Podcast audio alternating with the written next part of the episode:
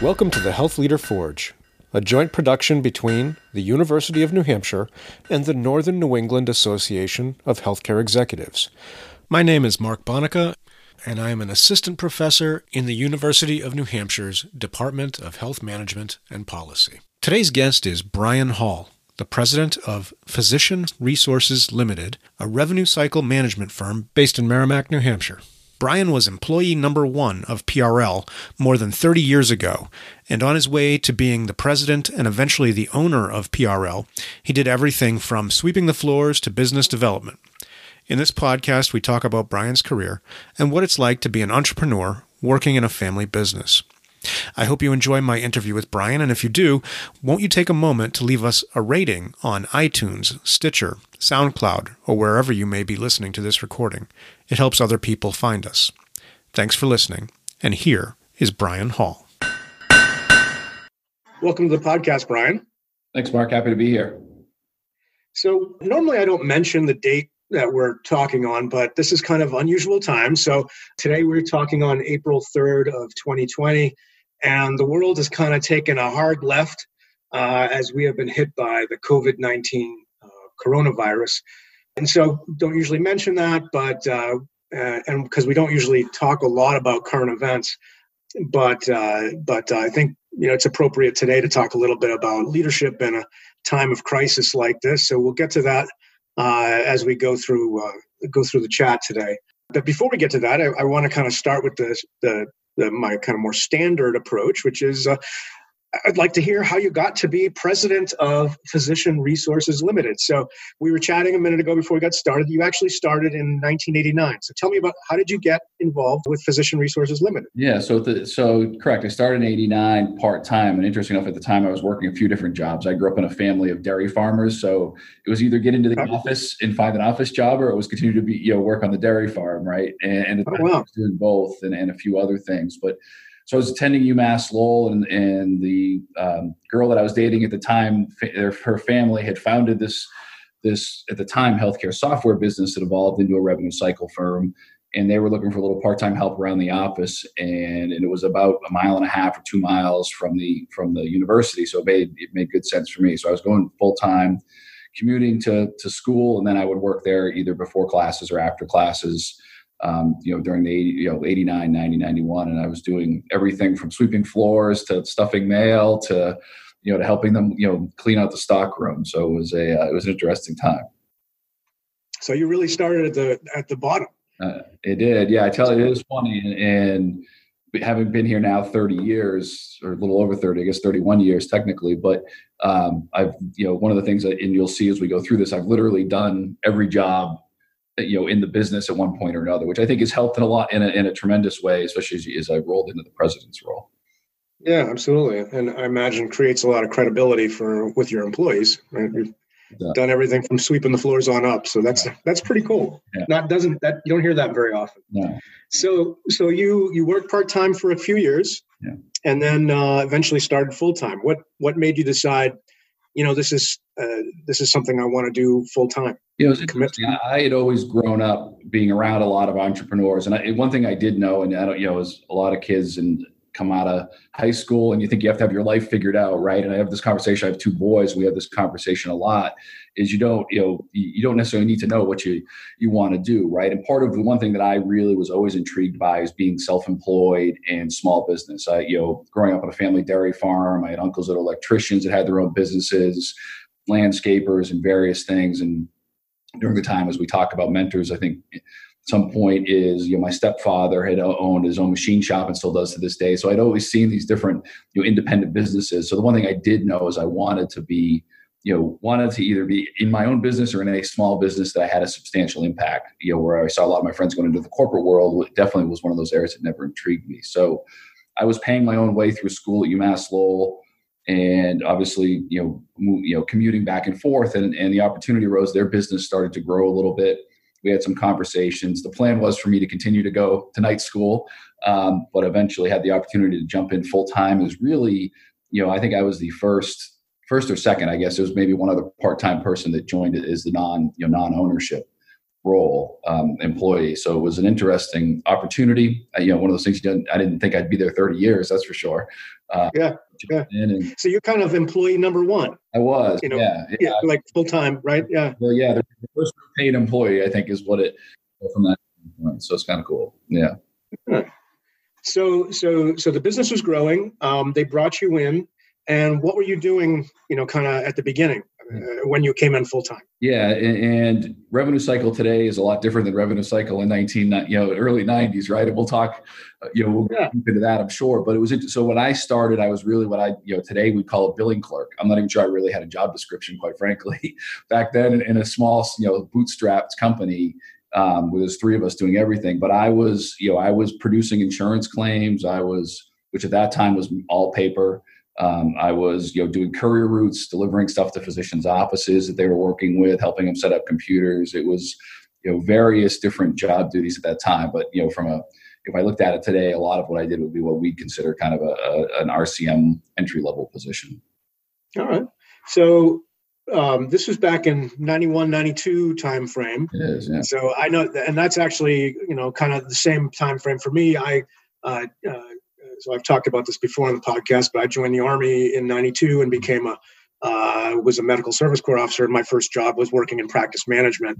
So the funny thing as i look back on that is working in a clinic um, there was exactly one computer in the entire clinic and it was the secretary's, and she basically did word processing on it. So you know you said that the company started as a as a software company and kind of evolved into this so into this more rcm uh, function so what did prl look like you said three employees at that mm-hmm. point what were they what had they been doing and how did they evolve into this more you know into the role uh, I guess what did RCM look like at that time? Yeah, so uh, I'll back it up a little bit. We st- so when I came on, their primary function was a they were a New England distributor for reseller for a software company out of Seattle, Washington. So this company, okay. Practice Partner, um, Andy Ury is the founder. We still keep in touch with him. He was a he was a primary care physician out of Seattle, Washington, that had developed in the early '80s one of the first EMRs and oh, management okay. systems. So it was it was all DOS based. It was you know incredibly primitive by today's terms but so um, they had you know more or less stumbled on him my father-in-law had was an air traffic controller and ended up being unemployed during the reagan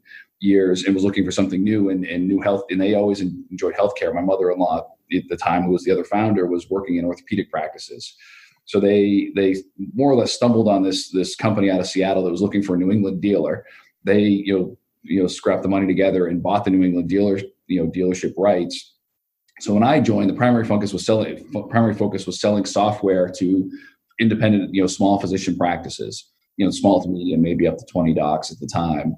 So a lot of when I when when I joined was a lot tied to that. But the other part is a lot of the sites they were selling the software to realized they couldn't manage the billing piece of it as it was getting more complex in the 90s. And you know, our, uh, you know, billing in the 80s was you know pretty straightforward, right? You sent the claim in, you actually got paid, right? A little different than the, than the environment we live in today. And what was happening is that was getting more and more complex, you know, more regulations. This is before pre-HIPAA, but there was still stuff starting to pop up around electronic claims and so on. So couple of the sites came back to, to the company and said, look, we we love the software, things are going great in the office, but we need help managing the billing piece. So what ended up happening is they took on a couple of sites one orthopedic practice and, and I think the other one was a was a GI practice in Massachusetts that temp- they were going to temporarily help them get their billing in order you know and then 30 years later one of the practices was still there but it's still just retired actually. Um, but it, it, so it was it was something where they said okay yeah we'll help you out. We, we understand how to flow. And i came in to help you know bridge that gap. And then they realized doing this that hey this is a pretty interesting model. And during the 80s a lot of companies were starting to spring up right? This is pre the big guys, you know, the, the Athenas and the GEs of the world and the large competitors that we see out there, but um, and you know, an Optum now. But it was, but there was a lot of kind of mom and pop springing up in this industry, and that was really kind of the beginning of you know where you saw a rev cycle, and then it just completely expanded from there. So when I joined, it was it was a lot of software related, and then I was supporting the RCM side probably half the time, and then that continually, you know, and then we took on a third client, and a fourth client, and then eventually the RCM became the core focus and they got out of the software business entirely. Uh, I think okay. 90s actually. So you kind of eventually had the role of of billing manager as kind of your your first formal, I guess, formal role. so the firm was growing, I assume. You continued to grow, and it was, and it was slowly growing. They, you know, I they again being in and being a private business, they did they did the investing, you know, grew the business themselves with their own capital. So it was a it was a slow burn to grow it, which I, I think was the right right way to grow it. But yeah, it was the rev cycle business was growing. I, you know, if I started as a billing clerk, I moved into what we'll call a billing manager, which means they ultimately I'd have a chunk of clients I was responsible for. So, you know, I, I, think at the time I maybe had, when I took that role, two people reporting to me, part of the team, maybe. Yeah, there's just two at the time. And ultimately we had all, we were responsible for all aspects of billing. So from, from the charge entry piece, coding at the time, ICD 9 coding, mm. and CPT was still there. And from, and then we would produce the claims. And at that point, some claims were produced on the system. Some claims we were actually typing on HCFAs you know, type, you know, the old school typewriters. Still one of the best classes I ever took in high school because I can still out type. You know, one of my uh, my typing skills have been uh, been honed over the years, and I'll credit it to the HCFA forms of the the '90s. But um, so we, you know, so we were responsible for all of that, and then we'd also be responsible for taking obviously the payments and posting the payments, billing, you know, producing statements to the, to the patient. So we ultimately in the old days we handled the whole aspect of it right we all we here we call it old school billing right we did all yeah. of it um, very different than it is today, but it, you really did all aspects of it. And I was responsible for at that time. I think I had four or five clients. They brought somebody else in um, that was handling the other two or three clients. I think at the time, I think we were maybe up to eight eight clients somewhere in that range. All right. So you eventually the, you got promoted up to be director of RCM operations. So I guess the firm had grown some at that point, and you continued to mature kind of in your skills. Yeah, I think I was maturing. Uh, yeah, uh, still, I think you know at that time I was probably my late twenties, right? That was, I recall correctly. But the yeah, so the company had started in Lowell. We had now moved to Merrimack, New Hampshire, um, different location than we're in today. We're in this is a, you know, round two in Merrimack for us, um, and we were in a new space in Merrimack, and actually, you know, we only spent about a year there because we were actively looking for a new building, and we bought a um, about a 12,000 square foot building in Amherst about a year later. But, but so we moved to Merrimack. At that time, we had grown enough, and I, you know, they needed my the owners were primarily focused on sales and business development and client relations, right? And they were ultimately the ones responsible for presenting to the clients monthly and dealing all that. And then I was focused on the internal day to day operations, you know, making sure everything got done, making sure the trains ran on time, right? And that was the, the key of that piece. Um, I did, you know, and obviously was also responsible for that point for hiring, um, developing the staff, and, and and continuing to build the team when we brought on new clients. So, were you primarily? So, this is a growing business. So, what I'm hearing is two owners, kind of you, and then you were running kind of the the back office. So they were out generating the leads and and working with the clients, and you were kind of running the the the actual operations. Yeah, yeah, yeah. And, and being a small business, I was one. You know, I was the only the one. You know, I guess you could call senior leader at that point, right? Reporting directly to the ownership. Um, yeah. I, you know, it's you know we were up in double digits of employees at that point. I don't know if it was 10, 15, but it was close. But um, but yeah, I, ultimately I was responsible to make sure everything got done and we delivered and and payments got posted and so on and so forth how did you discover you like this stuff? I mean, so you were, I mean, you'd kind of been in it at that point, you've been in it for a few years. You know, what point did you kind of say, yeah, this is kind of cool. I like this. I like the operations. I like the accounting. Yeah, it is interesting because I, you know, revenue cycle, and I still, and I joke with my family, I'm not sure my kids understood what I did until about a year ago, and they're 18 and 19. I'm not sure my wife understood exactly what what what her what the business did, but because it is, you know, it's an interesting industry, and you don't and you don't really know about it, right? I mean, I think now you start to learn about it at school, but when I, you know, in, in the 90s and even in the 80s, you, nobody knew what RCM was, right? I don't think it really, you know, we call it medical billing, but even then, I think everybody just assumed you went to the doctor and the doctor got paid. So it, it was interesting enough is the, is, you know, I'm, I'm a numbers guy and I like numbers and the RCM, but the other part for me was really just the idea of growing an independent business, right? I think it was the, the, the nuances of a business, the, you know, being involved in various parts of it and really understanding, you know, seeing a, the, the the hard work and, and the development and the pieces needed to grow a business intrigued me. The you know I think the healthcare piece grew on me right? I think, and, I talked to a lot of my colleagues about it, right, that have gone into healthcare kind of by accident or on purpose, and then come out and then realize how much they really love healthcare, right? And as you get more into RCM, it, it gets in your blood, and I think part of what you know our our mission here and, and and what grew on me i think as i went through the process in the 90s and, and in the 2000s was the the ability for us to actually help providers. A lot of these providers who we were servicing at the time were independent you know entrepreneurs trying to run their own business and see provide patients. And the flip side is we you know it, we i saw that we were reducing costs. So i'm looking at healthcare. We're saying you know even even back then healthcare was a big cost and continuing to grow. We were able to do it more efficiently do it for less ease the pain of the providers worrying about what was going on every day in their office from an administrative standpoint. So that part really, you know, I saw the need for it and, and you know, I think really got me excited about it. And then the flip side was just I, I loved running a business, and if in it, you know, and, and going back a little bit, even before I when I was working here part time, I had looked at you know it, you know potentially I you know I, I had a grandfather who mentored me a lot, who was a he ran owned the dairy farm, but he also had a bunch of side businesses. And we had talked about starting a landscaping business together. We had talked about looking at buying a franchise. So I had always wanted that that piece of being independent. Um, yeah. That was a part for me that really intrigued me about the business. And then as you get into healthcare, you realize, wait, hey, you are making a difference, right? I'm not saving patients' lives, and we're not as a business, but we are really helping these providers. And, and the flip side is, I think we're you know reducing costs and so many other things that go with it that I think really had a good, uh, you know, a substantial positive impact on the healthcare community.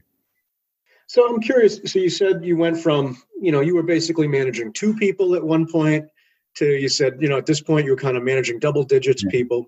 So one of the things I like for this, particularly for this podcast, is you know, young people listening to this, thinking about moving into leadership roles and kind of growing as a leader. How what was that like going from and kind of and I would say, uh, let me preface this by kind of my thought here is if you had been in a big corporate setting, you'd have lots of infrastructure to kind of tell you, support you, and you know, like this is how you become a, you know, a, a supervisor, and this is how you become a second line supervisor. You're kind of there. You're like the guy, right? right? And I, I don't know how much background your your owners had in in kind of leading large organizations, but you're and, and 20 people is not a large organization, but it's not you know it's not two people. It's right. it's it's a you know it, it, there is a different skill set as you kind of grad you know increase both the number and layers. So what was that like kind of making that transition for you? Yeah it's difficult and I, and I think there's a couple of things. Everybody wants to get into management sometimes until you get into management right?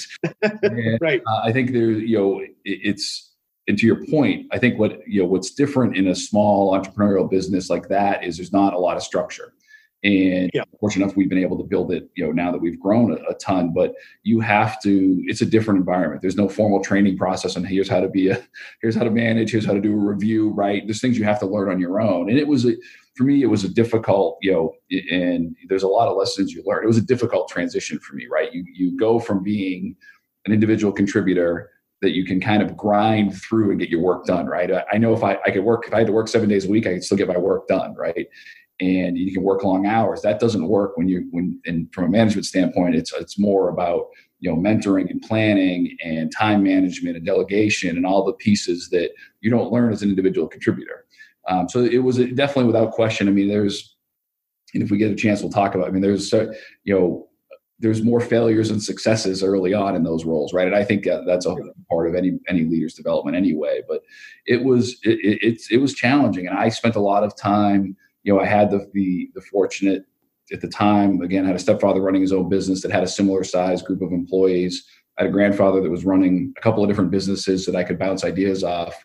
Um, and then my, you know, and then a lot of it was, you know, and then my mother-in-law, who was the most active part of the business, had run pra- practices on a smaller scale, but at least we were able to to bounce ideas off of each other. I had friends that worked for large companies, so it was a lot of the one thing I always I wish I did more of then that I do a lot now is, and I think a lot of young people are getting better at it, is developing that network and not being, you know, putting your pride aside and not being afraid to call somebody and say, Hey, I got a problem and I have no idea how to deal with it. Right. When you're right. 25, 26, 27, that's a probably a harder proposition than it is when you, when you're 50. But, uh, yeah. I think that, that to me, I was fortunate that they, you know, one of the things, and we, we do this here is, you know you got to let people make mistakes and, and and figure it out a lot of times on their own to a point. And i think if they're not if you're not if you're not uh if you're not failing regularly you're not trying hard enough is is kind of my my stance on it. So yeah it, okay. took a lot of took a lot of uh a lot of energy. It took a lot you know i spent a lot of time i was doing some you know i, I took a couple of classes. I actually at the time took some management classes at Rivier University at night just to to uh you know to help you know get through some through some of the you know kind of expand my knowledge time there wasn't a lot of online school. Nowadays i can you know i can get podcasts i can get anything i want right? To yeah, right. there's so many resources. And at the time it was harder right? It was either go to school or it was find you know find mentors or whatever whatever was available. So it was a lot it was it's it's challenging it's a different and i tell that to my young managers here and I, they go through our, our our leaders. As we go through it is you have to there's a different skill set. So just and i think a lot of companies and i trust me I made the mistake several times over the years is promoting someone just because they're a great person and a great great individual contributor. You put them in a management role; it's a whole different mindset. And it took me it took me a good, I think, three years to really get comfortable with it. And you're never fully. I mean, you're always obviously developing every day, but it was it took a yeah. I'd say probably took, if I you remember back about three years, and I made you know you make some substantial mistakes right? There's people i probably could have kept that could have grown with the business if i would have managed it managed that relationship better right? And i think that yeah. it, so yeah. Another i guess so related question is you have gone through the growth cycle of this business. So from from the very kind of the most earliest stages to a point where you've got a fairly substantial business now and that process you mentioned of formalization is it's pretty well documented in, in the you know in the business literature but I, i'm curious to hear how, how, what was it like as you had to formalize right? Perhaps I, I, assume you have like formal evaluations now maybe but you didn't i assume back no, in the day. Right yeah so you know what i we always did in in a lot of you know one of the things i've been fortunate of you know is a lot of my core leadership has all been here. There's a couple of them that have been here 20 plus years several and a large chunk of them have been here north of 15 years. So we always, you know, we have our weekly leadership meetings and and, and so on. We always joke about we're we've become a real business, right?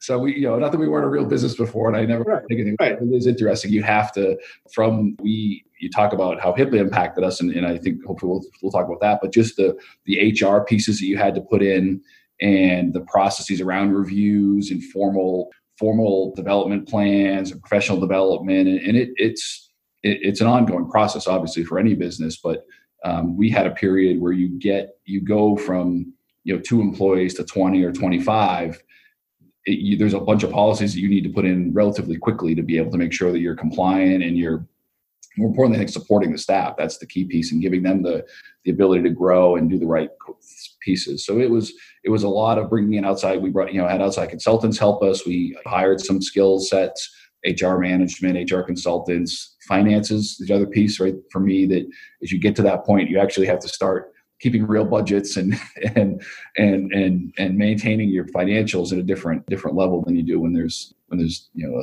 you're, you have five or six employees. Changes things quite a bit. So yeah we rely on a lot of a lot of outside outside services um, and then it was a lot of just finding the right talent. My um, director of of uh, client or uh, employee engagement and culture actually came in as an it, she had started with us about 18 years ago in an admin role. She was also doing the hr piece as part of that admin role right? So she's evolved as well the, the same role and and um, and really you know taken it to a whole other level in the last three or four years which has been awesome.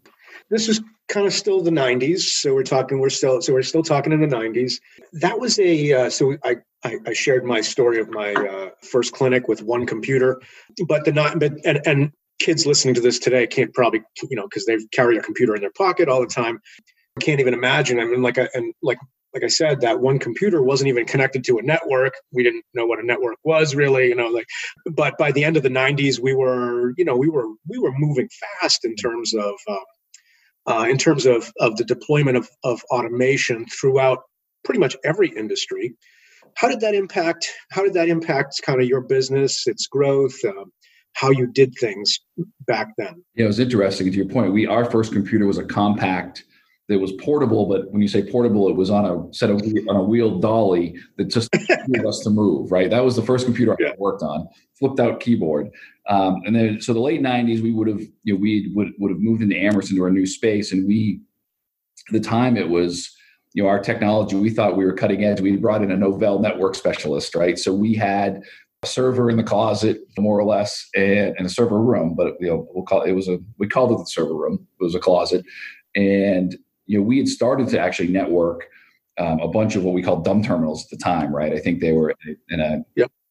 I don't think Dell was making them, but there was somebody similar that was pump, pumping them out. So we had obviously started to develop the network. The biggest thing, and I think the biggest change during that time was electronic claims and electronic payments, right? So I think what you know, the really what affected us was the move from paper HCFAs and really a paper driven environment where you were submitting paper claims, you were receiving paper checks, um, you're receiving paper um, remits or explanation of benefits and so on. And and so really what that that started to jumpstart the industry right? Because physicians practices weren't prepared for the uh, the advancements in technology.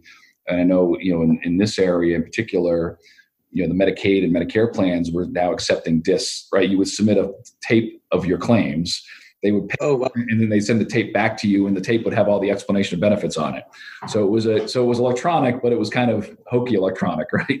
So, and, and, you think about it in a physician's practice most of them didn't have the capability. This was before 855s and everything but there was still a standardized format. So that actually helped the growth of our business. And, and, and i think that's a common theme as a lot of these regulations come along is a lot of physicians and practices and hospitals and, and, and surgery centers whatever it might be have a hard time keeping up with the regulations. So the same thing was true in the 90s. So one was the technology, and then the other part was a lot of the regulations and claim submitting submission formats.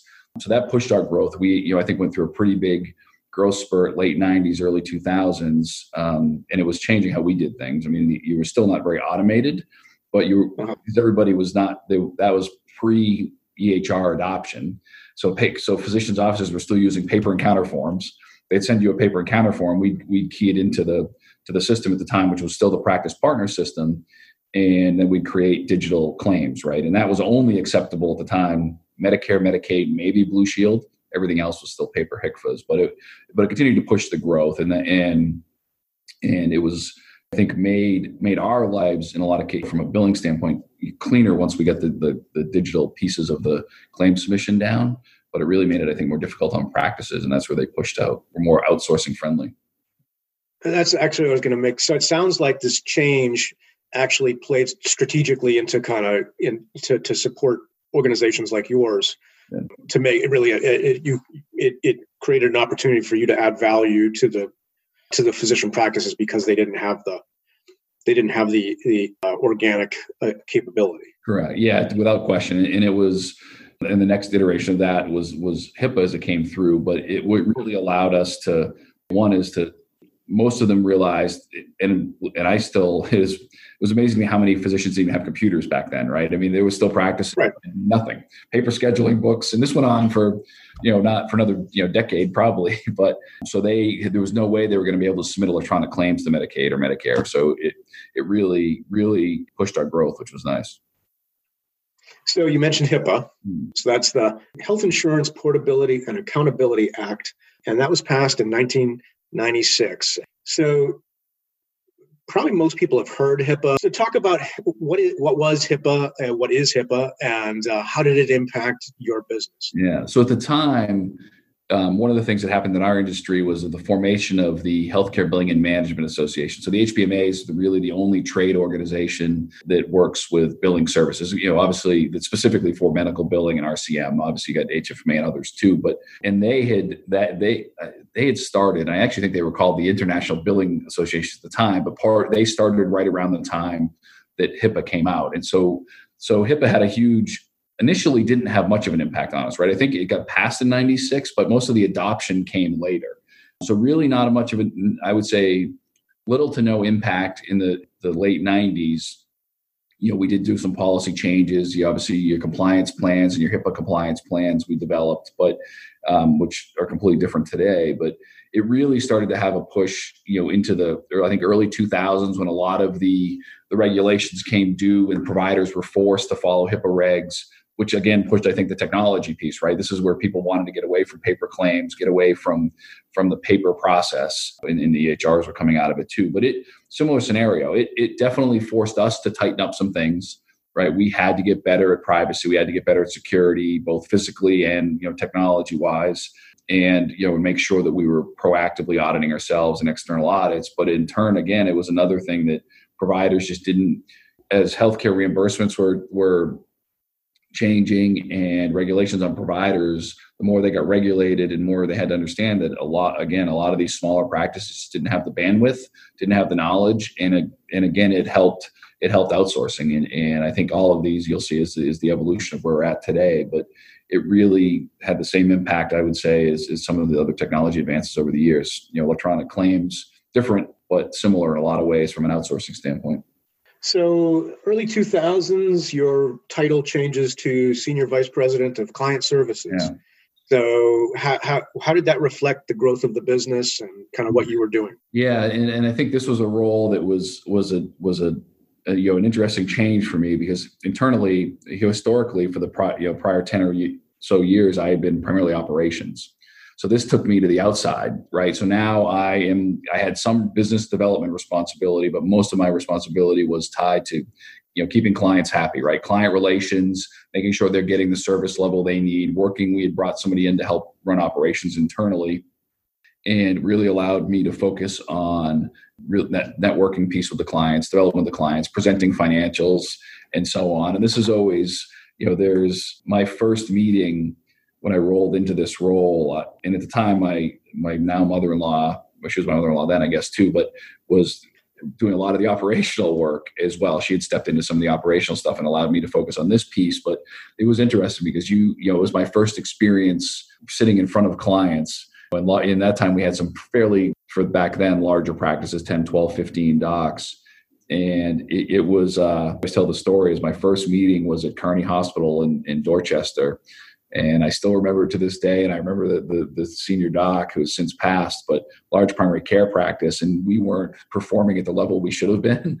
So my first meeting ever with a client was, and, and in the time we probably, I think we maybe had 30 employees, something like that. So we were bigger, but not huge. And I sat in that meeting and, and thought I was prepared. I wasn't prepared, and I, you know, and it was an interesting challenge. It was, it was something to this day I remember, and I use the story when I talk to a lot of my, you know, my account managers here that go in and have because you have bad meetings, right? It's an when you're client services, it's the nature of what you do. Thankfully, we don't have a lot of them, which is great. But yeah, it was an interesting change for me because now I'm all client facing I'm dealing with you know keeping the clients happy, and it, it and it allowed me to see everything from a different perspective right? You, you sit in operations, especially in a small business, and you're not getting the chance to get out in front of the customers. And it's something we stress today, more importantly now than ever, is you you kind of get in your own little tunnel, right? You're doing everything operationally you think is the right way to do it, but you're not you know not fully understanding the impact on the client. And I think that when you talk about my role today, having the having had the opportunity to run operations for a long time and then sit in a in a client facing role for a long time, I've seen both perspectives. And mm-hmm. you know, sometimes they have conflicting or, or competing priorities. And I think that was a huge, I think part of the reason I think we're so successful with our clients now is we view it the way it allowed me to view it from a you know a little different perspective. Um, yeah, it was it was interesting. I mean, I was a you know the, the title sounds good. I was SVP of Client Services, but I was the only one, right? I was at that time I wasn't managing any people. Okay. Because it was just me, right? I mean, at the time, I think we I can't remember what we had for clients, but I may have had maybe 18, something like that. I think clients. Yeah. I was ultimately, you know, even though I had a, a, senior VP role, it was more of an individual, back to being an individual computer, co- contributor role. Hmm. Come back and work with the management team to say, hey, here's what I, you know, Dr. Jones's practice is experiencing. How can we help mitigate that? Right. A, so you said that your your mother-in-law, one of the owners, decided to move more into the operational role. So this was was this like a trade-off between the two of you? Like a little bit. She wanted to come back to operations and you and give you the opportunity to do the client facing portion. It was, yeah. We, you know, we it, it was a it was an opportunity for me to develop my skill set, and mm-hmm. um, and partially she enjoyed the operations piece more than the client piece, right? So it gave me a chance. So we we ultimately, I think at that time, almost completely flipped roles. So was that an intentional decision on her part to develop you for potentially taking leadership later on. Yeah, hundred percent. And it's and again, you know, similar to what you see in a, in a large company, right? You do, you know, if I, good buddy of mine works for a large pharmaceutical, and he's done probably twelve different roles to prepare him for his for his you know his career path, right? And that was really the key piece. One thing they were uh, always great with several things, but one of the things is allowing me to develop, right, and get into these different roles. And I think the the intent was at that point I've now been with the business you know 15 years give or take something like that 12, you know 13 years. I had envisioned staying there long term at that point right? Um, did I think it would be 30 years? Who knows? But uh, but yeah they the intent of the the switch um, was to groom me and help me you know learn different skill sets. And we use and I use that technique to this day with our staff here so you went into that first meeting with the doctor in Dorchester. You said you you, you weren't prepared. So right. tell us a little bit about what's that. You know, what's that? Uh, what was it you learned from that encounter? Like, what was? How did you? How were you not prepared? And and kind of what did you learn? And, and how, how does that how is that shaped? You said you you've taken that experience and you now share it. So what was it you learned about about being prepared? And, and yeah, I think a couple of things. One is I I really you know everybody in those situations, you, you got to realize everybody's human and they're all trying to run their own business, right? So it, it's never personal. But the biggest thing I learned is making sure when you're presenting the data, make sure you understand all the pieces of the data, right? Um, and that was the key part for me. Is is there's in, in healthcare, and I'm sure it's in every business, but in the RCM world, we're dealing with a lot of complex individual pieces, right? Maybe in a primary care practice, a little more standard, but you go into an orthopedic practice they're going to want to have you, under, you know, understand how they're getting paid for shoulder surgeries, how they're getting paid for their knee scopes, what's happening with their total joints, how's their office, how is the the office volume impacting their revenue, right? All these kind of core details. And and this primary care group was a little more complex. They had their own laboratory. They actually had their own X-ray at the time, so they wanted some details that I wasn't prepared to give, and and they weren't overly thrilled that I did wasn't prepared to give those details. It was it was a little bit it was a little bit of learning that piece and that's where you know what we we role play now and ask our staff to say hey first time you're going to go present to a client why don't you present to the leadership group first or some of your peers and let's go through it you know i didn't have that opportunity back you know then right and and yeah. it would probably you know would have helped us all but it was a um, I like learning on the job anyway, and that was definitely an on the job experience. Really, question, but uh, yeah, it was really just about knowing the numbers and and and and getting the ability to make sure that you can, if you understand if you don't you can't answer their question then. Make sure that you at least have an understanding of the you know and, and set the you know the expectations so you'll get back to them timely. And, yeah. I mean I, I i have briefed a lot of doctors in my time so i know you know they're data people. They they like their data and they will dig into it. And yeah it's part of how they kind of sniff out whether you're competent or not. They you know yeah big on it. All right. I know better than they that's that's uh, our philosophy here now is making sure that's how we've been fortunate to have great client retention and part of that is because we one is we we know the data we know how to what what information they really need to understand without giving them way too much data that's overwhelming right right and two we also you know if we don't know it we own it and we figure it out right i mean that's the other right. i think important so so in 2007 you were promoted to be president so yeah. What was the decision process there? So you have the owners. Uh, you'd kind of traded roles with your mother-in-law. She decided to come back to operations what was the decision within the business that that they needed a, a, a, that they needed a president and that you were ready for it? Yeah so a couple of things influenced it one is i also became a partner at that time so i had bought into the oh. business.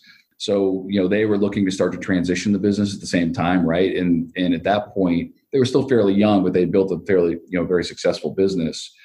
The options were going to be you know do they do they sell it internally right to their to their now time son-in-law? And my mother and my wife, who's also an owner of the business, didn't didn't never really worked in the business other than doing some basic administrative functions. She was a school teacher, so she was off doing her own thing, um, which was great. And so they we were beginning to talk about the transition phase. What's next?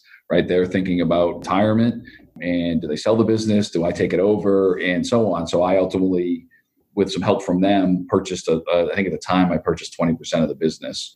And at that time, they also said, look, you know, I I think proven myself enough over the years. I had different visions for the business. You know, we were they were they wanted to keep a stable business and and and people use the term lifestyle business. I think it was maybe a little more than a lifestyle business. And I, and at the time we talked about me pushing growth and trying to really take the business you know to some different levels right and that's the part that challenged me and, and if you ask anybody i work with so it's always about the next you know, what can we do to get to the next level right I, it's it's about challenging ourselves and growing the business and that's what i was you know at the time we were going through and and and they ultimately said they were very, uh, very willing to let me take the reins. And again, I'd proven myself for 17 years at that point, right? So, so they knew what they were getting. I, at that point, I I didn't see any point, any any idea that I was going to leave the business, right? I wanted to own my own business, and this was my best opportunity to own my own business.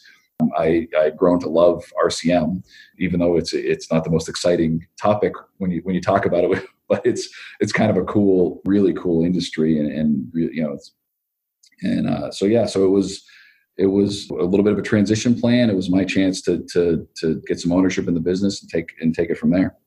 How would you say your previous assignments had prepared you for that role, and and and why was it you know why was it appropriate to for them to sell internally to to to promote you as opposed to say selling it and maybe allowing somebody else to bring in their own management team. Yeah, yeah. So, and I think, quite frankly, they would have been, from a financial standpoint, they probably would have been better off, you know, from a financial standpoint, selling it externally, right? I think, yeah. you know, um, I got the, you know, the family and friends discount, but, uh, but yeah. It, so, two things. I would say my the the jobs I had done prepared me, you know, and I don't ever take it lightly. And again, I still talk about it to this day with the, with all the employees we have about the fact that I've been able to see every role. And there are times, I mean, I you know, even today, I'll go sit in the call center and take patient calls, right? Uh, just to, so I understand what's going on. And, and I think, you know, I did it for a week last year and, and at some point I'll do it again this year, but it just lets me, having all those different experiences allowed me to understand all the impact on the business, right?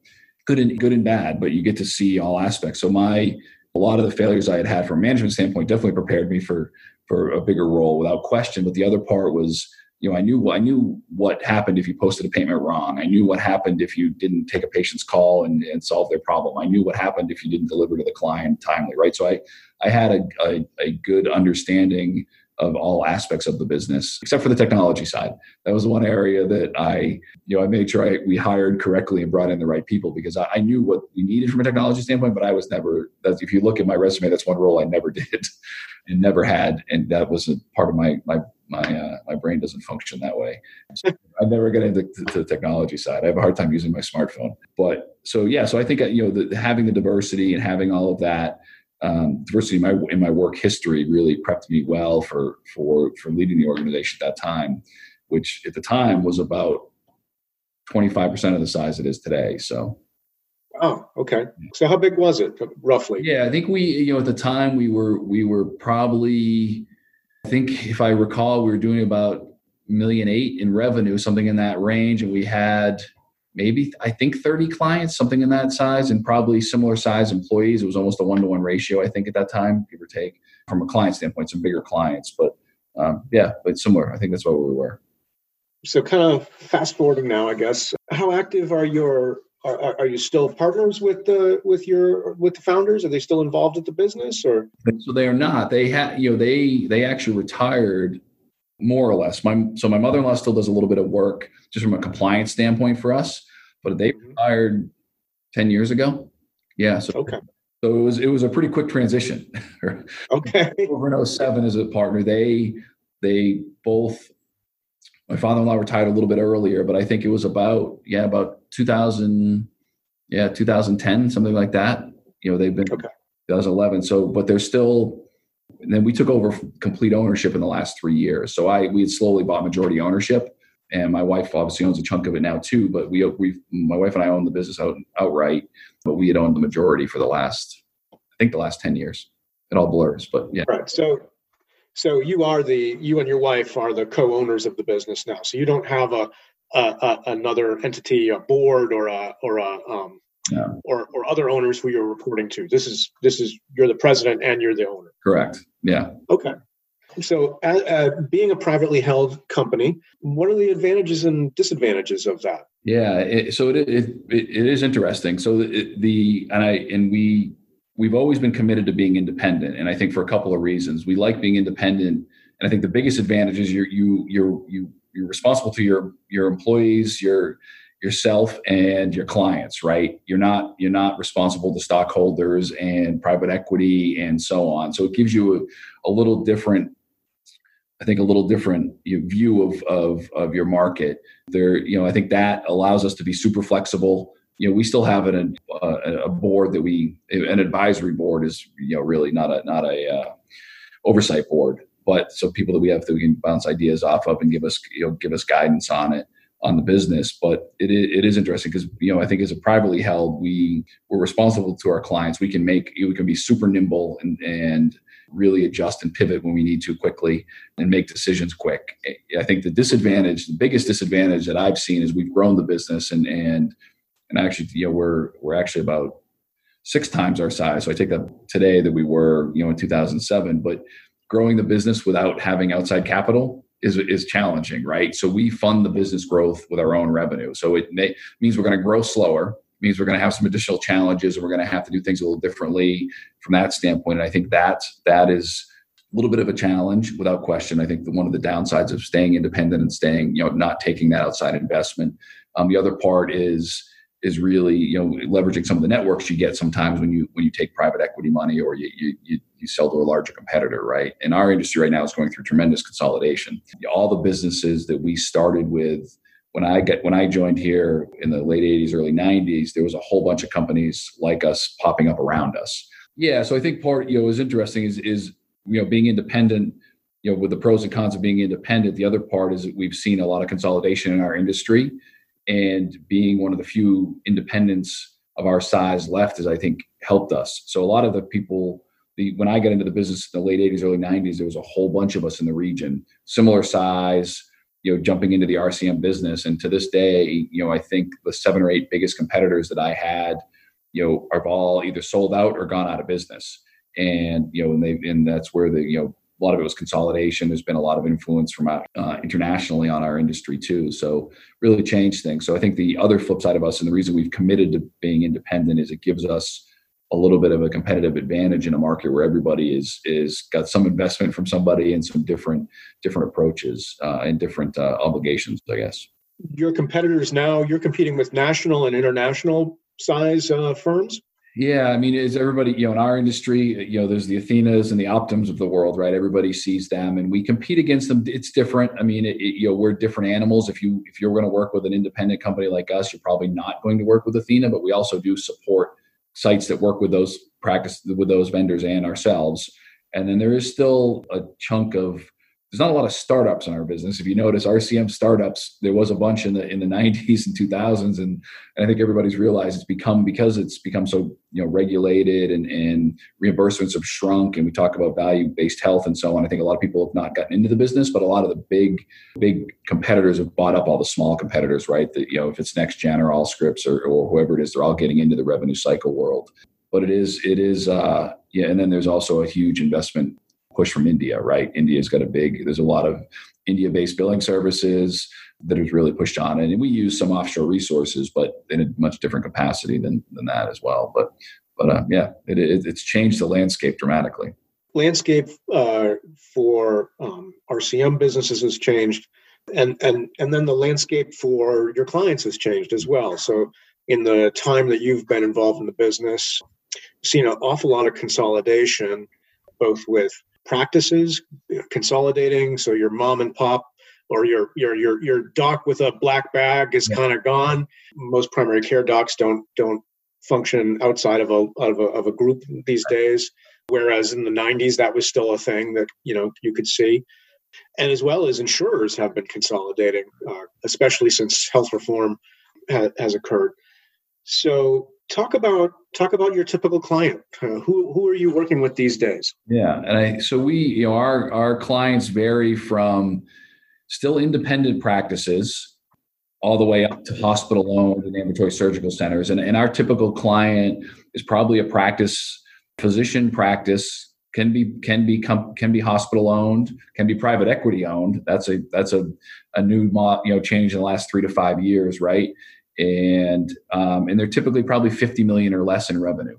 So we have some that are still some single docs, two doc practices that do you know that are smaller, but our uh, you know our typical site now is pushing you know 10 to 15 million in revenue and up primarily because of our focus has been in specialty care. We do a lot of orthopedics, a lot of ophthalmology, and a lot of ambulatory surgical centers. And then we do a whole bunch of other specialty driven, you know, pulmonary and general surgery, bariatrics, things like that, and less primary care than we did to, you know, today. We we used to do a lot of primary care in the 90s. Right. Had these, you know, a lot of independent practices, right? To your point, and the really the bulk of the consolidation has been on the primary care side. You know, not so yeah. the other side. It's, it's some specialties, but cardiology and cardiology and primary care, I think, is where we've seen the biggest uh, effect on our business, where they both most of them consolidated or been hospital owned at that point. But um, but we do uh, you know we we do hospital contracts, but primarily all outpatient. So we don't typically get involved with inpatient medical billing. It's all you know outpatient based practices and a lot of specialty care driven. Okay.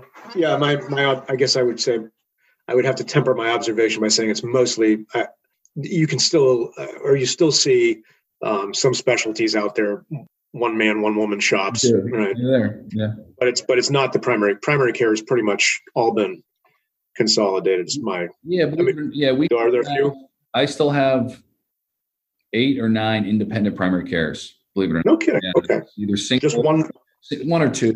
Yeah, yeah. Two docs, maybe a nurse practitioner or PA, or a couple of nurse practitioners. So they're around. Um, they're all part of these large organ. They're not. They're independently.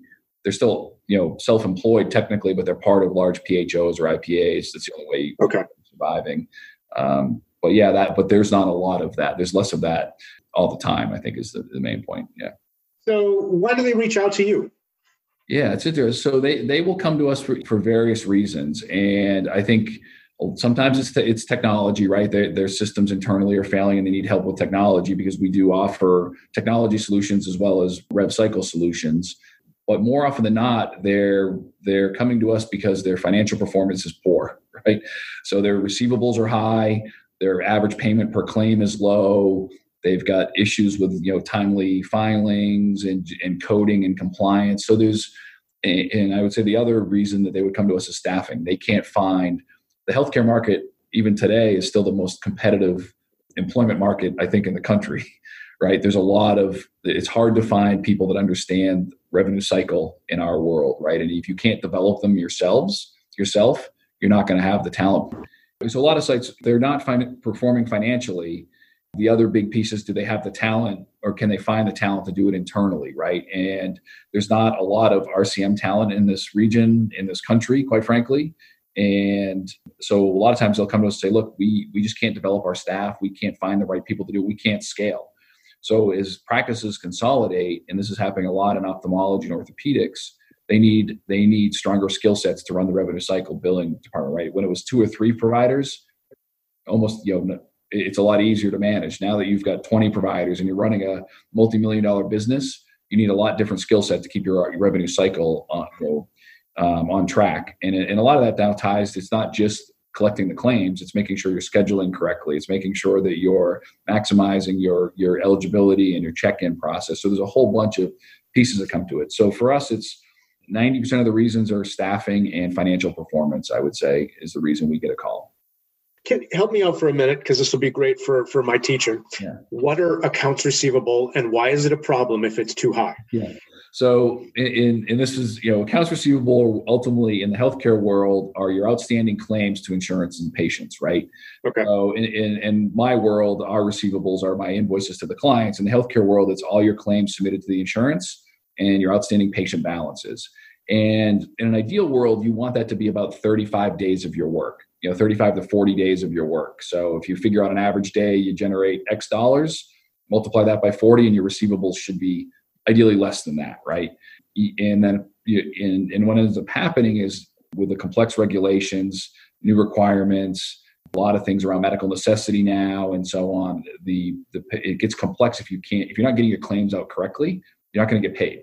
The payers have no you know they're not going to get push a claim through be just because they like you. Like in the old days you could you know you could call them and they push a claim through. Nowadays there's a lot more work that goes into it. So so if your receivables are growing that means you're just leaving you know in some cases tens of thousands in some cases hundreds of thousands in some cases you know millions of dollars sitting in on the books that should be collectible money and nowadays with practice margins shrinking it doesn't matter what specialty you're in um, their margins are all shrinking so every penny counts and in a three or four or five percent improvement in the receivables is substantial money. It's a difference between having a successful year and not for a lot of these practices. So you talked a minute ago about some of the things you're doing. So aside, aside from, you know, managing, you know, helping manage the billing itself, you talked about scheduling and some other stuff, which really gets into operations more. It's not just, it's not just, hey, send us your bills and, or, you know, send us your, um, your, your encounter data and we'll turn it into a bill and send it out for you yeah. Uh, there sounds like there's a lot more. You are deeper into their businesses than than that. Yeah, so, this is the uh, the revenue cycle ecosystem, and you'll see us right. use that term a lot um, on our marketing material on our website. Is it used to be revenue cycle was focused on the back end. Your job was to get the claim and get it paid, but right now for us, I would say half of our work is on the front end, um, meaning that we want you know more than half, probably you know probably closer to sixty or seventy percent, is to make sure that they're gathering the right information. You know are they taking right patient's insurance information? Are they making sure the patient's eligible? Are they collecting the copay? Are they collecting the right amount um, are they clinically documenting correctly right 20 years ago, I didn't, it wasn't my, you know, I wasn't worried about whether or not the doc and the provider, you know, had a clear documentation in their note. But now so many claims are reviewed because of EHR, that information is there. So we support our clients on that piece, right? So when we think about the ecosystem, it's front end, registration, eligibility, copay collection, you know, the scheduling piece. And then you go to the clinical piece, which is the, you know, the documentation, the coding. Are the providers documenting and, and billing for everything they should? You'd be surprised how many practices you know leave off services that are actually payable services and then include services that you you have to clean out because they're not not billable services. So those two pieces ultimately result in the back end. And more and more of our work um, gets shifted to those first two the you know the scheduling and the clinical and less on the back end piece all along. And we've developed technology and worked with vendors to push our focus to the front end to make sure that we're getting clean claims out, which in turn helps the insurance companies. If they're getting a clean claim, they don't have to manually review or do whatever. It, it keeps their makes it much cleaner for them, and then you get paid quicker. And that's the that's the key part here. So and that reduces the accounts receivable. Reduces the receivable, reduces cost for everybody, and yeah. and really keeps it you know keeps the practice running efficiently.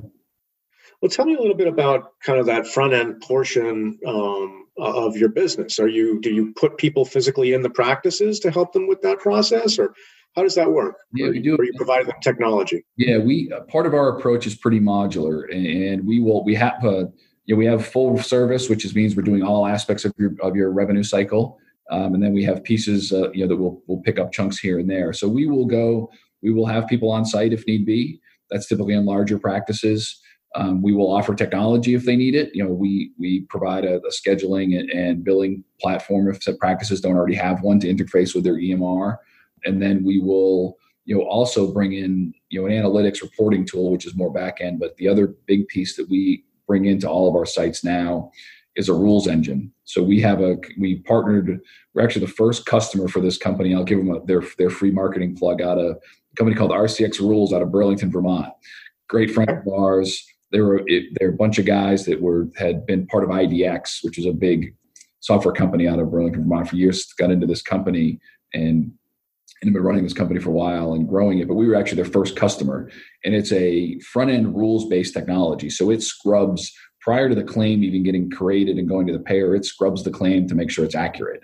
So we we have thousands of edits from payer edits to to to custom edits built into it. So it, we will you know, we know if Dr. Jones sees patients on Tuesday at the office in Derry, he can't bill, you know, he's not, his x-rays are not billable or, you know, various things like that. Or we know that Dr. Jones should never be in Derry on a Tuesday. So if something shows up with Dr. Jones being in Derry on a Tuesday, let it fail the claim and we'll take a look at it. So, so we invested a, a lot of resources and, and people talent into that piece. And it allows us to really get the front end claim piece super clean before it even gets into our system and even gets to the payer.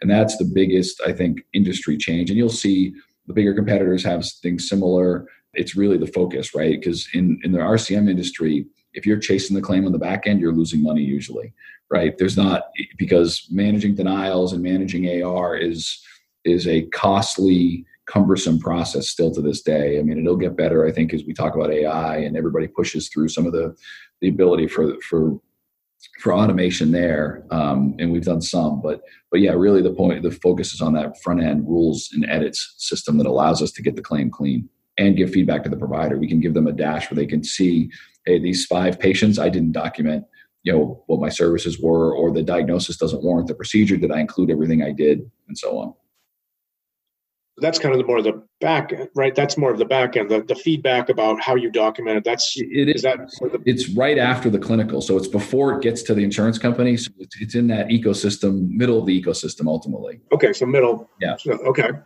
So you're providing the physicians and the and other providers feedback about how they're coding and what they're choosing and hey, you could have did you know did you do this because this could if you add that code it would right. it would increase the value. Is that the is that an accurate? Yeah, making sure that they have it documented that they're they're billing for what they document and they're document for what they bill. Right. I mean that's the key piece, and and making sure that they're covering all their their their basis and and and and um and capturing what they can appropriately.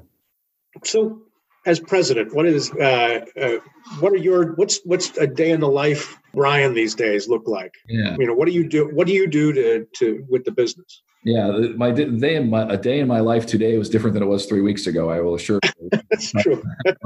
prior to you know, we'll go back three or four weeks. But for me, it's a you know, and I get a quick typical day is I would start my day by a bunch of quick 30 minutes or 45 minutes of current events, what's going on in the healthcare world, from modern medicine and a bunch of different subscriptions I have. I'll quickly peruse articles, see what's popping up there. Obviously, news, you know, your normal news feeds and so on. Just understand um, nationally what's happening in healthcare, and then locally from MUR to the globe and things that are in the region that really have an impact on it. Um, and then there's a whole bunch of other subscriptions. So that for me, that's part of my role. The other part is obviously checking. You know, I'll, I'll depending on the day of the week, I may have a leadership meeting already scheduled where we'll talk about you know strategy for that week, making sure we stay on target. Um, I'm also looking at metrics every day. So we have a robust analytics package. So part of my when I'm drinking my coffee is to look at our dash and see where we're you know, we quickly know where we are on target or not on target. Are we behind in this, you know, payment posting? Are we, are we ahead here? Are we, you know, where are things falling? How are our clients trending? So that's a, you know, a chunk of my every morning for me. The rest of the day may vary from, from business development roles where I may be meeting with large practices where I get called in to be kind of the last, you know, the last, uh, the glass closer, I guess, in, in those cases, maybe key client meetings. I still have a, I'm the executive sponsor for a group of our core business clients. Um, and then obviously networking and, and that piece. And then the other part is really just continuing to develop the strategy of the business right? And, and and work you know making sure that i understand everything that's going on around us. I mean i think that's the biggest biggest part of my role is what are our competitors doing? What's the industry doing? What's you know in this world today what's value based healthcare you know impacting us a lot of my time is spent in that area. And then and then ultimately being the, the, the little bit of the face of the business right? Whether or not it's it's you know promoting our brand you know in the community or linkedin or whatever it might be i think that's a, a big role part of my role so talk a little bit about the structure of your organization. Like you're, you're a president uh, you it's a mature business now. Yes. what is the organizational structure of the uh, of the business? Yeah. And if you spent a day with us you maybe not know that we, you wouldn't think we're mature. We have a lot of fun. Uh, Let's go. from a business standpoint but you know so you know you know mentally i'm not sure we're all mature but the uh, we have some fun. But so right now you know we have a chief my cio right chief information officer charge of technology new products um, integration maximizing our products. So he he reports to me chief marketing officer right? And, and when we say marketing for us it's about communication internally and to our clients. We don't do a lot of external marketing other than we're not our sales is really driven through channels. But so chief cmo VP of Client Services, that role, you know, the role that I had years ago, and that's a big, you know, and there's actually seven or eight people in that department now.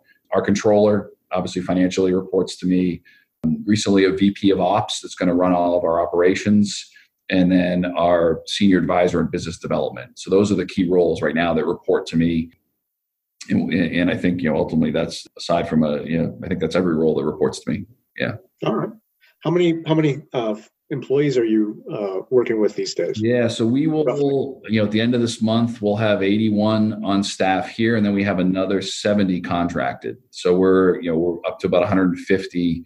Um, we we partner with a couple of companies, one out of Salt Lake City, Utah, that we use for some back end functions, and then they then and then another one that does a little bit of India based offshore support as well on, on basic functions like you know manual payment posting if we have to deal with that, things like that. So we mentioned at the at the beginning that uh, we are in a in a unique time, and hopefully we won't be in this unique time for too much longer.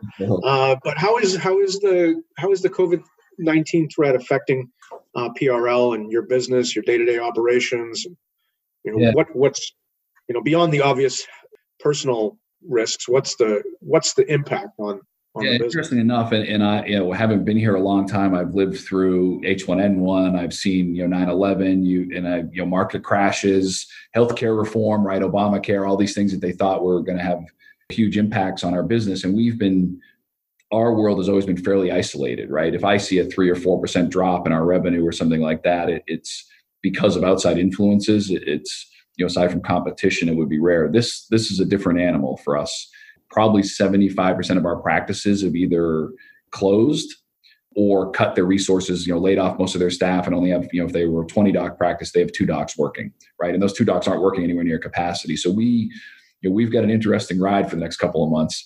Um, and we, you know, we, in, you know, you know our staff is is well aware of it. It's going to be a it's going to be challenging primarily because you know routine you think about all the routine surgeries and we do a lot of orthopedics and a lot of ophthalmology and a lot of ambulatory surgical centers all of our surgery centers are closed ophthalmology's not really treating patients unless it's urgent primarily because the way the disease is is you know is carried and they can't get the protective gear uh, that they need, right? And then orthopedics is the same. They're not doing any elective surgery. Most of these ORs are closed for at least, the, you know, from from elective standpoint for the next two months. It looks like at least until June. So we're the good news is we're getting a chance to focus on internal projects, really cleaning up our receivables for our clients because the, the way the industry works is we always have a backlog, you know, 60 days of receivables for our clients, right? Because you're waiting for payers to process and so on. So there's still money to be collected we're using it as a time to really develop uh, develop some internal staffing and really clean up some key projects that we hadn't had a chance to get to. So it's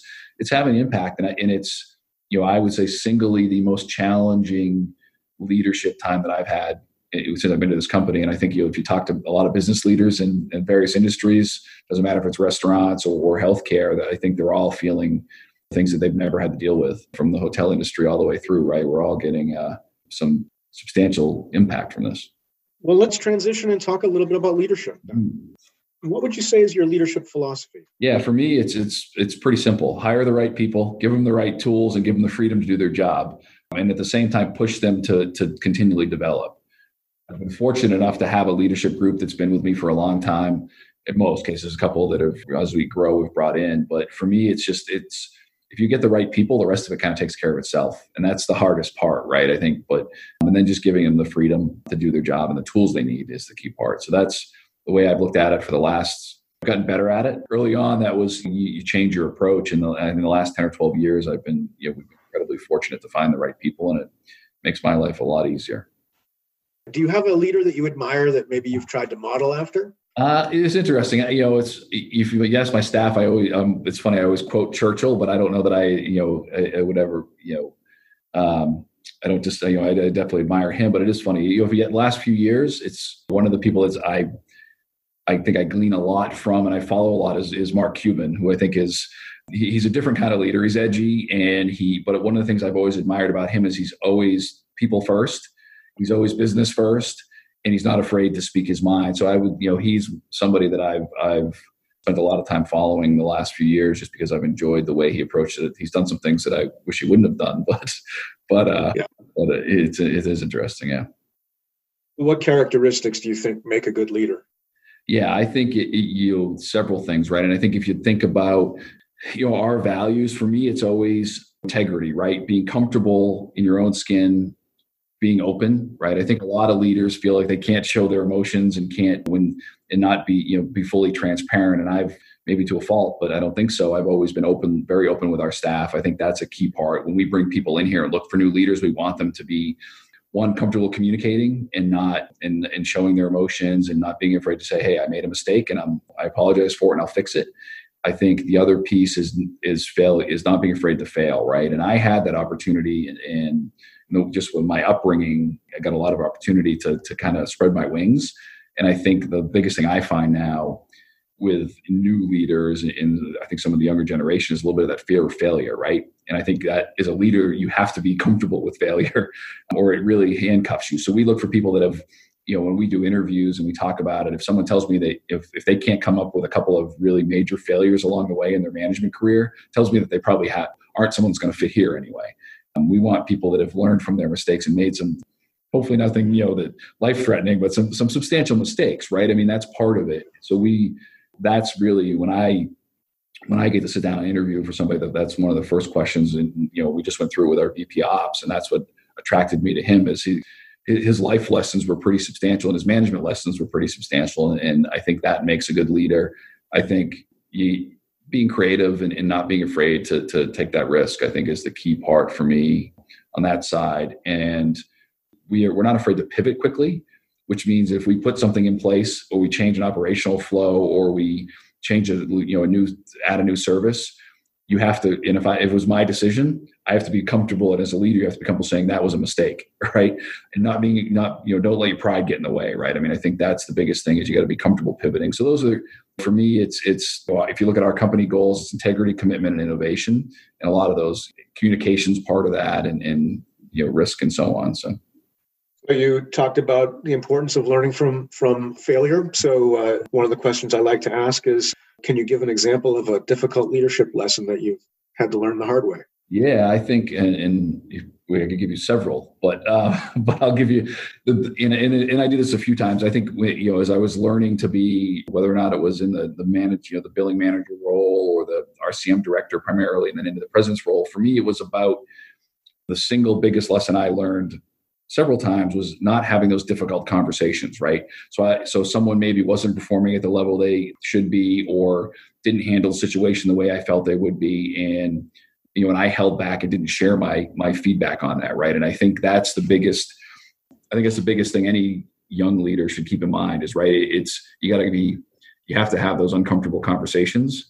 And by not having them you're actually hurting yourself and hurting that that other person in the long run. And i think that for me was the hard you know it's the hardest thing to learn right? Because no one no one enjoys you, you, learn how to tolerate them but you don't really enjoy nobody i think ever enjoys those conversations. Um, so you have to get comfortable doing that. And i think that was the biggest thing because i lost you know over the years probably lost a couple of good people because we didn't have those candid conversations. You've talked uh, you made a kind of a joke about about maybe it's a mature business but but you don't you wouldn't know that you were mature i think. Yeah. and so I, my sense is here you're kind of saying you have a particular culture yeah. in your organization. Can you talk a little bit about that how you've tried to cu- cultivate that culture? Yeah we've focused in and i and i i think we're better at it. We're never at the level i want us to be right? I think you can always get better at that piece. Um, for us it's about open we one of the one of the things I always suggest to everybody that comes in here as a as an, a, an employee or a leader or whatever it might be is you know we've we've spent a lot of time on like the five dysfunctions of a team book right? And everybody oh great. Lencioni good good book. Yeah and, and i think it's almost a little bit of a you know a, a bible on how you approach things. But for me it's it's having a culture where everybody everybody assumes leaders have to hold everybody accountable we we're trying to build an environment here where everybody holds everybody accountable, right? Co-workers and so on, and and they're everybody's comfortable saying, hey, that's not probably you know we all should keep each other in line and in in both ways, right? We want people to be comfortable coming to a leader and saying, hey. I think you could do that a little differently and a little better in this way, right? And, and delivering it the right way in professional manner is key part. But really, an open communication. We have a lot of people that work really, really hard, and part of that is also balancing that with fun. So we we've built a culture around that. You know, I would say accountability, open communication, and accountability both ways, right? To peer to peer, leadership to to to to team, and then team up to leadership. The other part is the community involvement piece. We've really pushed that. It's been a part of what I've done for the last 20 years, probably anyway. But as a company now, we've gone to the point of putting in paid uh, volunteer time.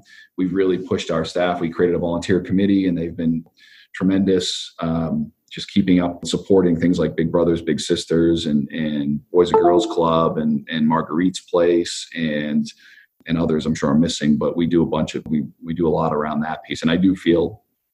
And I, and I always have is every company has a has a responsibility to their community, and we're we're building that within our staff. And I think by giving everybody paid time off to do it, it really shows our commitment to it. So that's part of the other piece of the culture we're building.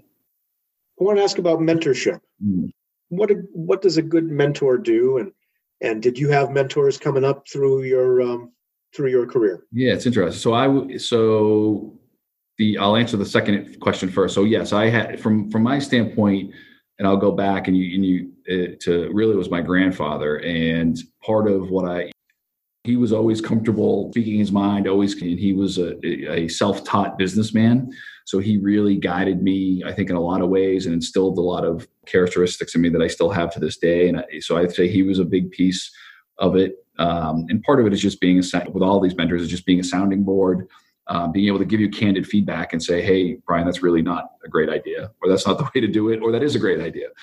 I would say without question, my my mother in law has, has, been tremendous. I mean, we've we've uh, you know, working in a family business is a different challenge. I think there's a reason that you can actually get a degree in family business now, right? Or they teach you have that track at some schools. It, it's a different dynamic, and and she was a tremendous you know influence on on me, and I think primarily because she let me try things and fail and develop, and and I don't think the company would be where it is today with all of that. But I would say yeah, those are probably the two biggest. Let's talk for a second. I, I, I hadn't asked you enough about the family business aspect of this. Yeah. Like, how was your experience? How has your career been different because you were in a family business?